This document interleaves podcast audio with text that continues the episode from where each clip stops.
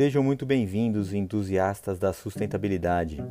Esse é mais um episódio deste podcast que traz um pouco de curiosidades e provocações sobre as tecnologias já existentes e as que ainda estão se desenvolvendo e que transformarão nossa sociedade, tornando-as mais sustentáveis.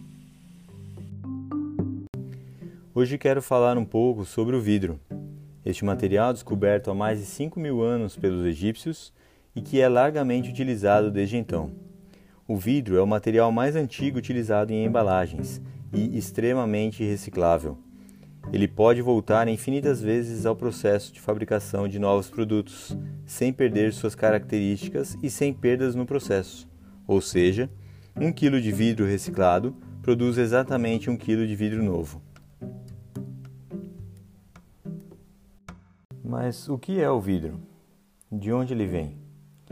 Bom, o vidro é composto de 70% de areia e 30% de calcário e outros minerais, portanto, recursos finitos extraídos da superfície de nosso planeta. Ah, mas a areia é muito abundante, está em toda parte, todas as encostas e praias do mundo, no fundo de rios, dunas e deserto. Isso não vai acabar. Triste dizer, mas não é bem assim. A areia é utilizada em diversas aplicações concorrentes à fabricação do vidro como a produção de silício para aplicação em chips de computador e painéis solares, além da construção civil. Você sabia que 90% de toda a areia utilizada na construção daqueles mega arranha-céus em Dubai e Abu Dhabi foi importada? Sabia que existem cidades e lugares como a ilha de Santiago, em Cabo Verde, que já tem a extração de areia como seu principal fonte de renda, além da pesca e da agricultura? Pois é, alguns países africanos já sofrem com a diminuição de suas encostas e praias, devido à extração ilegal de areia.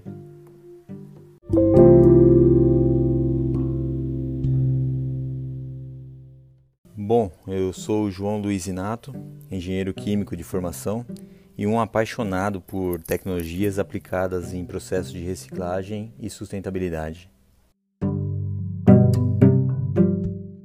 Voltemos para o vidro.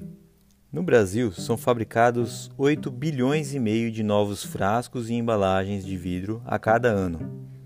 São cerca de 980 mil toneladas desse material. Novamente, é importante reforçar que, se não tiver destinação correta e forem parar em lixões e aterros ou em outras partes da natureza, demorarão mais de um milhão de anos para se decompor, se é que irão. Afinal, não se sabe ao certo quanto tempo é necessário para se decompor o vidro, uma vez que foram encontrados vestígios daqueles primeiros vidros de 5 mil anos atrás em escavações recentes lá no Egito. Não entra nessa conta a produção de vidros planos, essas utilizadas em janelas, espelhos e para-brisas de carro. Podemos então reciclar. E existem aqui algumas boas e interessantes tecnologias já consolidadas.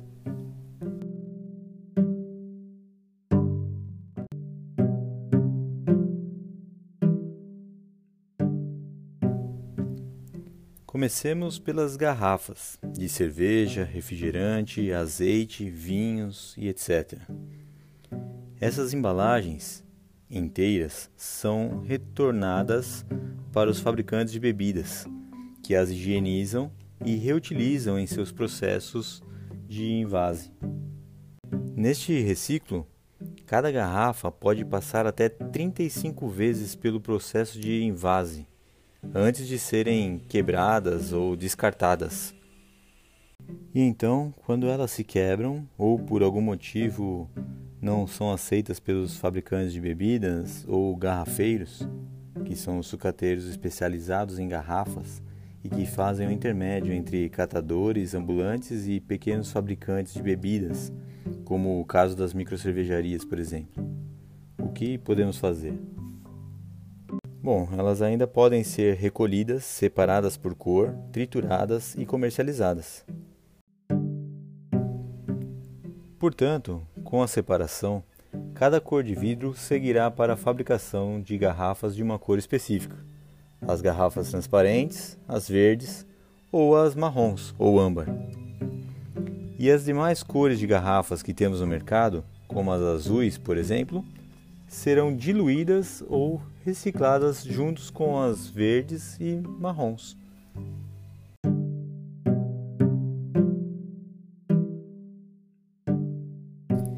Cerca de 40% das garrafas produzidas no Brasil utilizam cacos reciclados em sua composição.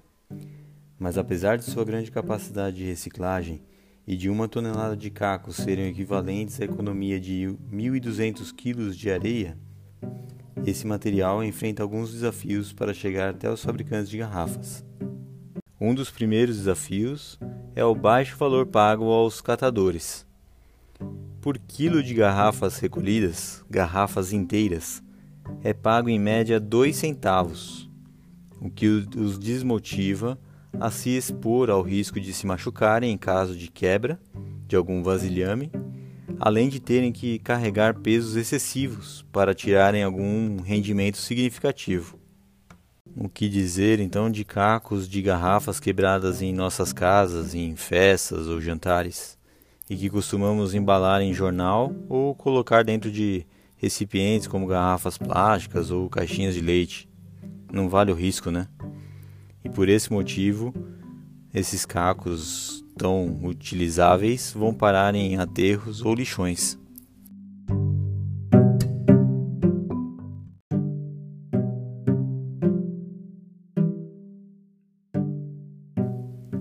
Por outro lado, a indústria também sofre com a falta de incentivos. Todo o caco de vidro comprado de sucateiros entra nos alto-fornos como matéria-prima nova, e as empresas têm que recolher o mesmo tipo de imposto sobre seus produtos. Não importa se utilizaram 100% de cacos recolhidos da natureza ou 100% de matéria-prima nova, extraída do solo por grandes mineradoras. É por esse e outros motivos que não conseguimos aumentar a taxa de reciclagem do vidro, como acontece com as latinhas de alumínio, por exemplo.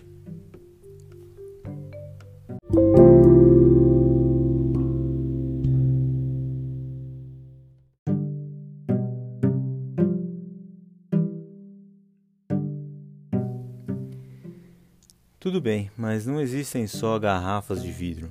Temos também muitos outros produtos e aplicações em vidros planos, como portas e janelas, para-brisas de carros, itens de decoração, potes de alimentos.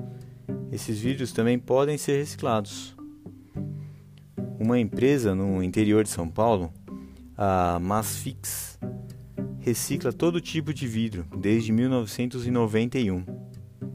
Sejam ele plano, temperado, laminado, embalagens ou garrafas. Todo vidro que chega na empresa passa por seus processos de transformação e retornam ao mercado nas mais variadas formas, atendendo uma vasta gama de aplicações possíveis.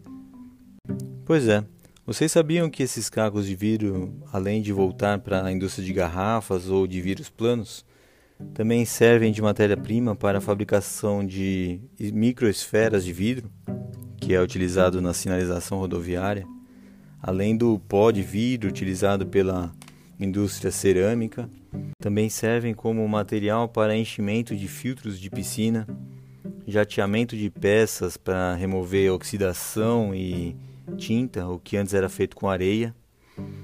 Serve também para a produção de fibras de vidro além daquelas esferas de vidro conhecidas normalmente por bolinhas de gude, e mais uma série de outras aplicações.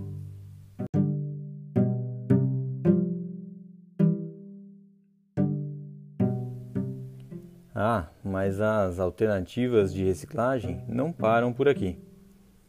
Como falei anteriormente, a fabricação de vidro concorre com a construção civil por utilizarem areia em seus processos.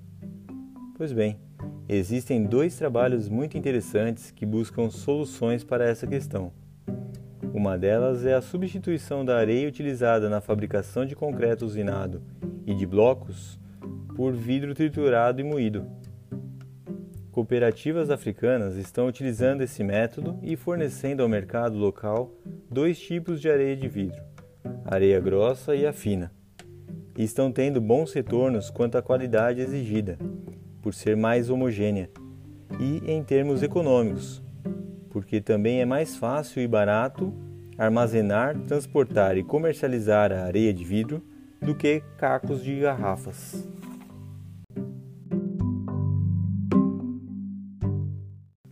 Trabalho da Universidade do Pará, aqui no Brasil, de 2020, propõe a substituição de 50% da areia adicionada em concretos e que vem de rios por areia de vidro, sem que se perca qualquer característica de resistência ou fluidez desse concreto.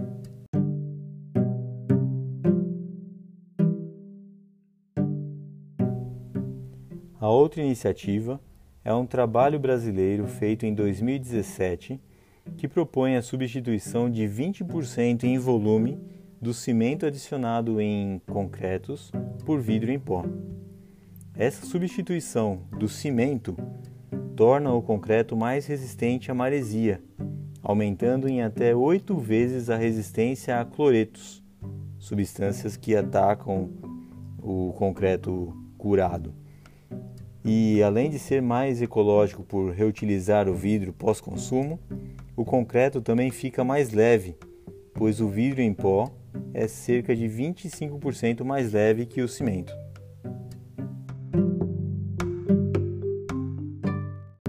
E é isso. Com tudo exposto até aqui, fica claro que o vidro é um material muito versátil e útil para a sociedade moderna e futura. Porém, como todos os materiais utilizados por nós, é importantíssimo pensarmos nas condições de reutilização e reciclagem, o que, para o vidro, já, já existem grandes opções no mercado. O que de novo fica evidente é a dificuldade na logística do retorno após consumo. Dificuldade essa que pode ser contornada com a valorização desse resíduo. Aliás, ajuda a pararmos de chamar de resíduo e tratar esse material como matéria-prima ou insumo. Podemos até adotar um sobrenome como secundário, por exemplo, matéria-prima secundária. Mas o fato é que, a exemplo das latas de alumínio, o aumento da procura aumentou o preço no mercado de coleta, e o aumento desse preço fomentou a procura e coleta pelos catadores, aumentando também a oferta para a indústria. Por que não fazemos isso com o vidro? Já está na hora, né? Em visita ao Waste Expo 2021, feira de negócios que envolve os resíduos sólidos urbanos e que traz grandes soluções e máquinas para coleta, tratamento e reciclagem dos principais materiais conhecidos, não pude observar nenhuma iniciativa envolvendo a reciclagem do vidro, a não ser por um fabricante de grandes lixeiras ou containers, como preferir, para serem instalados em alguns centros comerciais, a fim de se captar o vidro que seria descartado e vendido para garrafeiros ou sucateiros ou mesmo os fabricantes de de vidros planos. Muito pouco se quisermos realmente aumentar de forma consistente o índice de reciclagem desse grande material.